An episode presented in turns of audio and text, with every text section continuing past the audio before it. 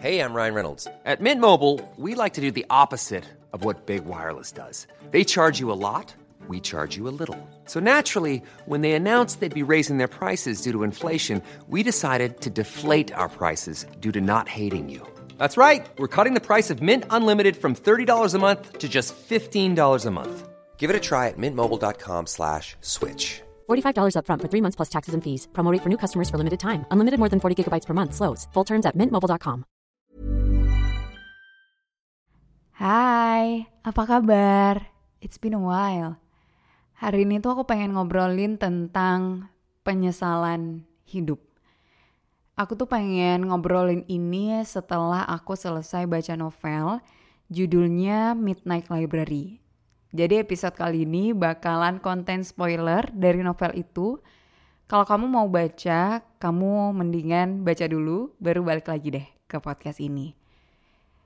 Um, novel ini salah satu novel yang berkesan ya buat aku. Walaupun setelah aku selesai baca, ternyata banyak review jeleknya sih tentang novel ini.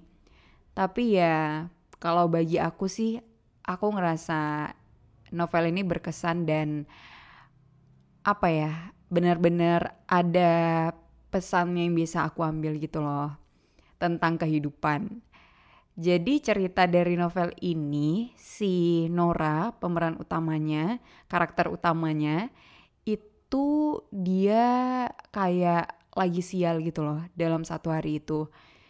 Tiba-tiba kucingnya mati, terus dia diberhentiin dari kerjaannya. Terus dia tuh ngajar piano tapi dia lupa kalau hari itu dia ada kelas. Jadi kayak orang tua dari murid yang dia ngajarin piano itu marah-marah sama dia banyaklah sampai pada akhirnya dia memutuskan untuk um, bunuh diri. Tapi dia ternyata enggak langsung meninggal gitu ya. Si Nora ini malah masuk ke Midnight Library ini. Di mana Midnight Library ini dideskripsiin sebagai between life and death. Jadi itu bukan akhirat tapi bukan juga kehidupan gitu. Jadi between life and death di deskripsiinnya. Nah, dalam library itu dia tuh bisa pilih buku-buku. Jadi di situ banyak buku. Buku itu adalah kehidupan. Jadi dia bisa pilih nih. Um, ada satu buku yaitu buku Books of Regret. Di situ ada ditulis lah gitu semua penyesalan yang ada di hidup si Nora ini. Misalnya dulu dia tuh renang tapi dia nggak seriusin itu gitu. Dia pernah jadiin itu sebagai salah satu penyesalan dia gitu. Terus dia juga bisa main musik tapi dia nggak lanjutin di band itu gitu. Itu jadi regretnya dia juga gitu. Banyaklah regretnya dia di Books of Regrets itu. Nah dia bisa ke kehidupan di mana dia melakukan hal yang berbeda. Misalnya nih dia sebelumnya enggak lanjutin seriusin renang, di kehidupan itu dia seriusin renang sampai dia bisa main di Olimpik. Ada juga kehidupan di mana dia ikut temannya ke Australia karena dia pernah nolak untuk uh, di kehidupan aslinya dia tuh nolak gitu ketika temennya ngajak dia untuk pergi ke Australia. Nah ada tuh kehidupan di mana dia memutuskan untuk pergi ke Australia. Jadi dia bisa visit kehidupan-kehidupan di mana dia membuat keputusan yang berbeda. Nah sebenarnya yang menurut aku kurang dari novel ini adalah plotnya sih ketebak ya. Pasti ketika dia udah mencoba banyak kehidupan-kehidupan itu, pasti ada hal yang dia sesali gitu. Dan ujung-ujungnya dia bakalan tetap lebih senang sama kehidupan aslinya gitu. Segimanapun terlihat menyenangkannya kehidupan itu. Dan benar ceritanya emang kayak gitu. Tapi menurut aku pesannya tetap dapat sih. Contohnya di kehidupan di mana um, dia bisa jadi dia jadi perenang juara Olimpik itu. Tapi di situ ayahnya ternyata udah meninggal gitu dan itu nggak ngebuat dia happy.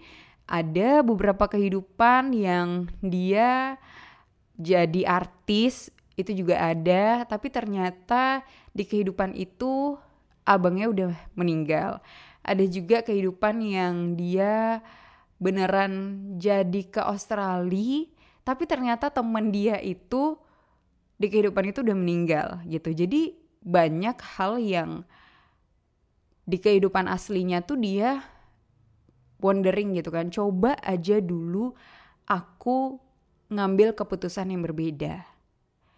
Pasti aku lebih happy aku lebih hidupnya lebih seru.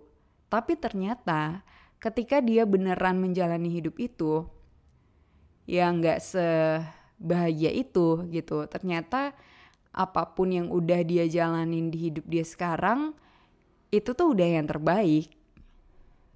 Dan dia juga sempat ke kehidupan yang super super nice. Kayaknya itu salah satu yang dia ngerasa dia pengen stay lama di situ. Karena kayaknya semuanya tuh sempurna gitu buat dia. Dia punya suami dia punya anak terus kerjaan dia juga bagus. Tapi terus ada konsekuensinya gitu dengan dia menghidupi hidup tersebut ternyata um, di kehidupan aslinya kan dia ngajarin ada satu orang anak nih main piano. Nah, di kehidupan yang sempurna itu dia nggak ngajarin anak itu main piano karena kan pasti banyak keputusan-keputusan yang berbeda kan ya di kehidupan itu. Jadinya si anak ini jadi anak yang nakal karena bakat dia tuh nggak tersalurkan si anak yang main piano ini.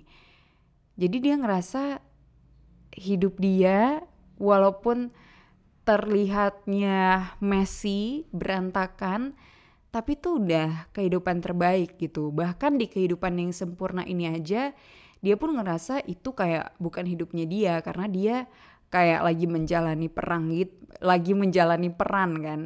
Karena itu bukan something yang dia earn sendiri gitu. Tiba-tiba aja gitu dia hidup dengan udah punya anak, udah punya suami gitu kan. Jadi setelah aku baca novel itu, aku reflect ke kehidupan aku. Tentu pasti sih kayak setiap orang tuh punya penyesalan kayak ada hal-hal yang kadang kita inget-inget coba aja ya. Dulu tuh aku ambil keputusan B instead of ambil keputusan A. Gimana ya kehidupan aku sekarang? Terus aku dulu juga main musik kan. Kadang aku juga mikir gitu sih.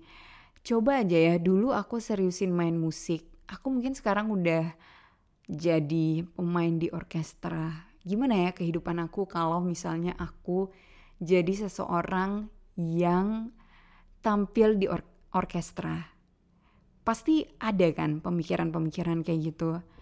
Nah setelah aku baca novel ini aku jadi sadar kayak kayaknya iya deh kehidupan aku yang sekarang, yang lagi aku jalanin sekarang, itu tuh udah yang terbaik. Kadang tuh kita terlalu sering berandai-andai gitu. Kalau aku ngelakuin ini, hidup aku mungkin lebih bahagia, lebih seru, lebih ini, lebih itu.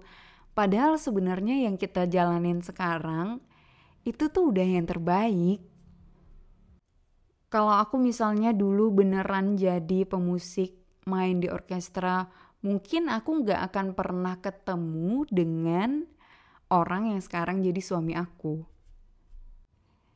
Jadi ya aku ngerasa yang aku jalanin, yang ditakdirkan buat aku, ya itu udah yang terbaik buat aku.